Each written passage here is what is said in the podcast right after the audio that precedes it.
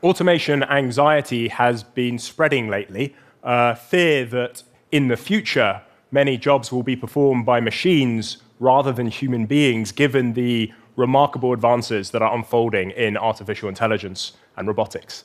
What's clear is that there will be significant change. What's less clear is what that change will look like.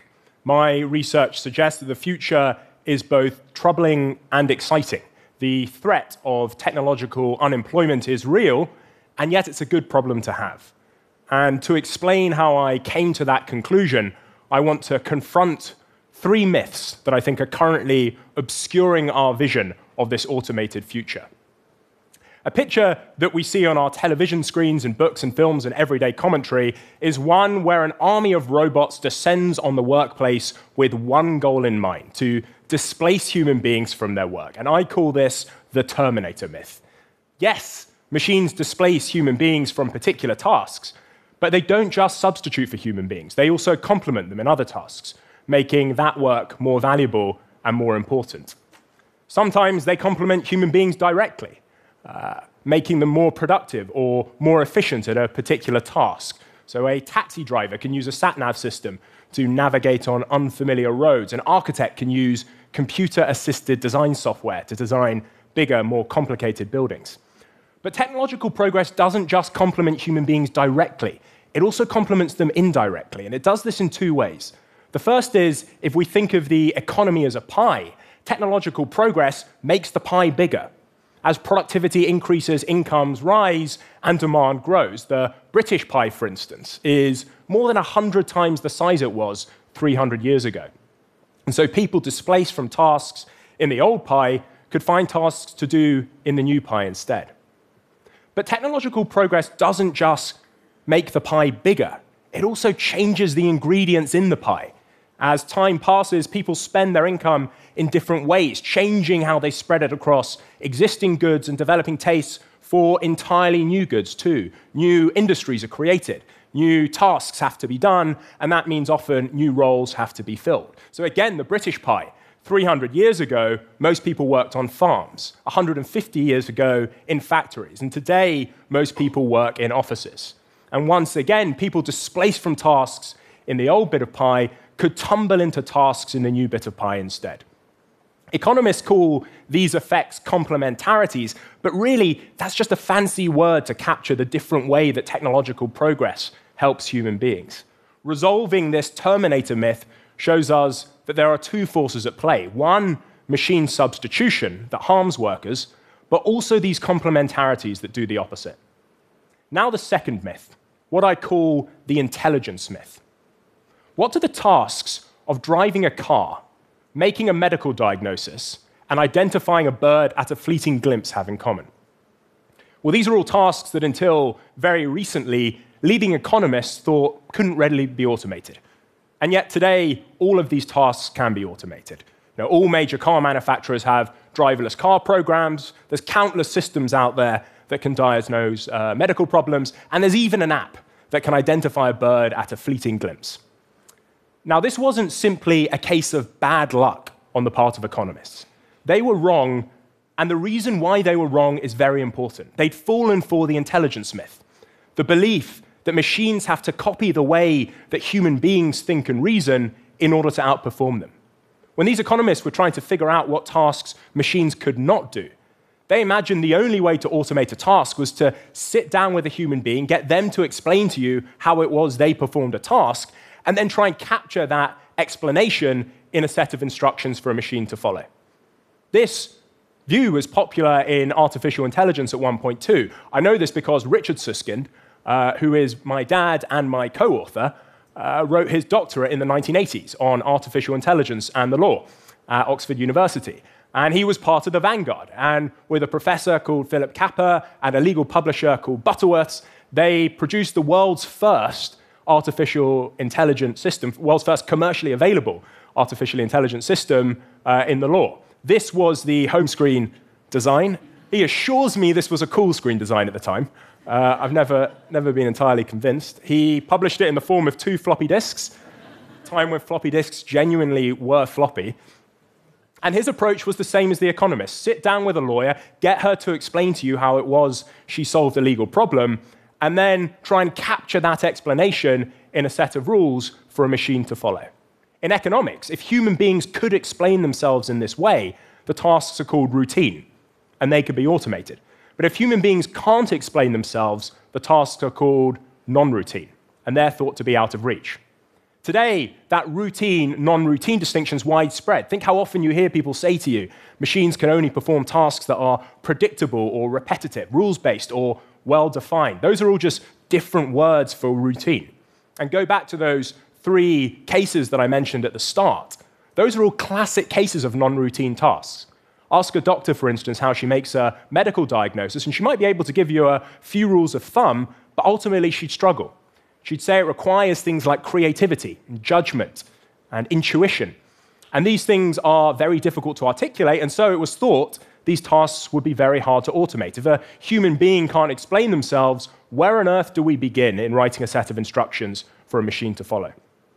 30 years ago, this view was right. But today, it's looking shaky, and in the future, it's simply going to be wrong. Advances in processing power, in data storage capability, and in algorithm design mean that this routine non routine distinction is diminishingly useful. To see this, go back to the case of making a medical diagnosis. Earlier in the year, a team of researchers at Stanford announced they developed a system which can tell you whether or not a freckle is cancerous as accurately as leading dermatologists. How does it work? It's not trying to copy the judgment or the intuition of a doctor. It knows or understands nothing about medicine at all. Instead, it's running a pattern recognition algorithm through 129,450 past cases, hunting for similarities between those cases and the particular lesion in question. It's performing these tasks in an unhuman way, based on the analysis of more possible cases than any doctor could hope to review in their lifetime. It didn't matter that that human being, that doctor, couldn't explain how she performed the task. Now, there are those who dwell upon the fact that these machines aren't built in our image. As an example, take IBM's Watson, the supercomputer that went on the US quiz show Jeopardy in 2011, and it beat the two human champions at Jeopardy. The day after it won, the Wall Street Journal ran a piece by the philosopher John Searle with the title, Watson Doesn't Know It Won on Jeopardy. Right? And it's brilliant, and it's true. You know, Watson didn't let out a cry of excitement. It didn't call up its parents to say what a good job it had done. It didn't go down to the pub for a drink. This system wasn't trying to copy the way that those human contestants played, but it didn't matter. It still outperformed them. Resolving the intelligence myth shows us that our limited understanding about human intelligence, about how we think and reason, is far less of a constraint on automation than it was in the past. What's more, as we've seen, when these machines perform tasks differently to human beings, there's no reason to think that what human beings are currently capable of doing represents any sort of summit in what these machines might be capable of doing in the future. Now, the third myth, what I call the superiority myth. It's often said that those who forget about the helpful side of technological progress, those complementarities from before, are committing something known as the lump of labor fallacy. Now, the problem is the lump of labor fallacy is itself a fallacy. And I call this the lump of labor fallacy fallacy, or LOLF for short. Let me explain. The lump of labor fallacy is a very old idea. It was a British economist, David Schloss, who gave it this name in 1892. He was puzzled to come across a dock worker who'd begun to use a machine to make washers, the small metal discs that fasten on the end of screws. And this dock worker felt guilty for being more productive. Now, most of the time, we expect the opposite that people feel guilty for being unproductive, you know, a little too much time on Facebook or Twitter at work. But this worker felt guilty for being more productive. And asked why, he said, I know I'm doing wrong. I'm taking away the work of another man. In his mind, there was some fixed lump of work to be divided up between him and his pals, so that if he used this machine to do more, there'd be less left for his pals to do. Schloss saw the mistake. The lump of work wasn't fixed. As this worker used the machine and became more productive, the price of washers would fall, demand for washers would rise, more washers would have to be made, and there'd be more work for his pals to do. The lump of work would get bigger. Schloss called this the lump of labor fallacy. And today you hear people talk about the lump of labor fallacy to think about the future of all types of work. There's no fixed lump of work out there to be divided up between people and machines. Yes, machines substitute for human beings, making the original lump of work smaller, but they also complement human beings, and the lump of work gets bigger and changes. But Lolf, here's the mistake. It's right to think that technological progress makes the lump of work to be done bigger. Some tasks become more valuable, new tasks have to be done. But it's wrong to think that necessarily human beings will be best placed to perform those tasks. And this is the superiority myth. Yes, the lump of work might get bigger and change, but as machines become more capable, it's likely that they'll take on the extra lump of work themselves. Technological progress, rather than complement human beings, complements machines instead. To see this, go back to the task of driving a car. Today, sat nav systems directly complement human beings. They make some human beings better drivers. But in the future, software is going to displace human beings from the driving seat, and these sat nav systems, rather than complement human beings, will simply make these driverless cars more efficient, helping the machines instead.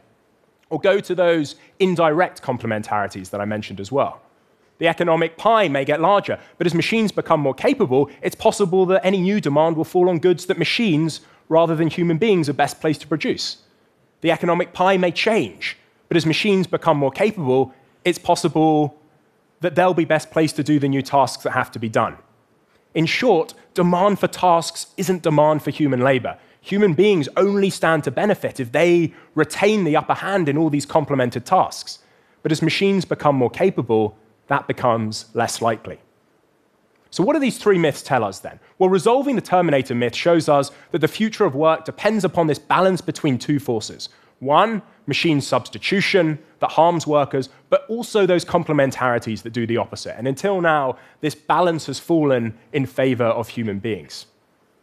But resolving the intelligence myth shows us that that first force, machine substitution, is gathering strength. Machines, of course, can't do everything, but they can do far more, encroaching ever deeper into the realm of tasks performed by human beings. What's more, there's no reason to think that what human beings are currently capable of represents any sort of finishing line, that machines are going to draw to a polite stop once they're as capable as us. Now, none of this matters so long as those helpful winds of complementarity blow firmly enough. But resolving the superiority myth shows us that that process of task encroachment not only strengthens the force of machine substitution, but it wears down those helpful complementarities too. Bring these three myths together, and I think we can catch a glimpse of that troubling future. Machines continue to become more capable, encroaching ever deeper on tasks performed by human beings, strengthening the force of machine substitution, weakening the force of machine complementarity. And at some point, that balance falls in favor of machines rather than human beings. This is the path we're currently on. I say path deliberately because I don't think we're there yet, but it is hard to avoid the conclusion that this is our direction of travel.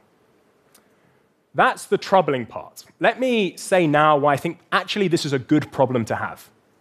For most of human history, one economic problem has dominated how to make the economic pie large enough for everyone to live on. Go back to the turn of the first century AD, and if you took the global economic pie and divided it up into equal slices for everyone in the world, everyone would get a few hundred dollars. Now, almost everyone lived on or around the poverty line. And if you rolled forward a thousand years, roughly the same is true. But in the last few hundred years, economic growth has taken off. Those economic pies have exploded in size. Global GDP per head, the value of those individual slices of the pie today, they're about $10,150. If economic growth continues at 2%, our children will be twice as rich as us.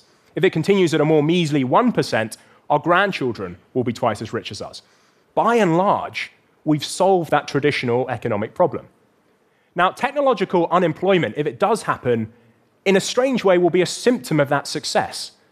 We'll have solved one problem, how to make the pie bigger, but replaced it with another, how to make sure that everyone gets a slice. As other economists have noted, solving this problem won't be easy. Today, for most people, their job is their seat at the economic dinner table. And in a world with less work or even without work, it won't be clear how they get their slice. There's a great deal of discussion, for instance, about various forms of universal basic income as one possible approach, and there's trials underway in the United States and in Finland and in Kenya. And this is the collective challenge that's right in front of us to figure out how this material prosperity generated by our economic system can be enjoyed by everyone in a world in which our traditional mechanism for slicing up the pie, the work that people do, withers away and perhaps disappears. Solving this problem is going to require us to think in very different ways. There's going to be a lot of disagreement about what ought to be done. But it's important to remember that this is a far better problem to have than the one that haunted our ancestors for centuries. How to make that pie big enough in the first place. Thank you very much.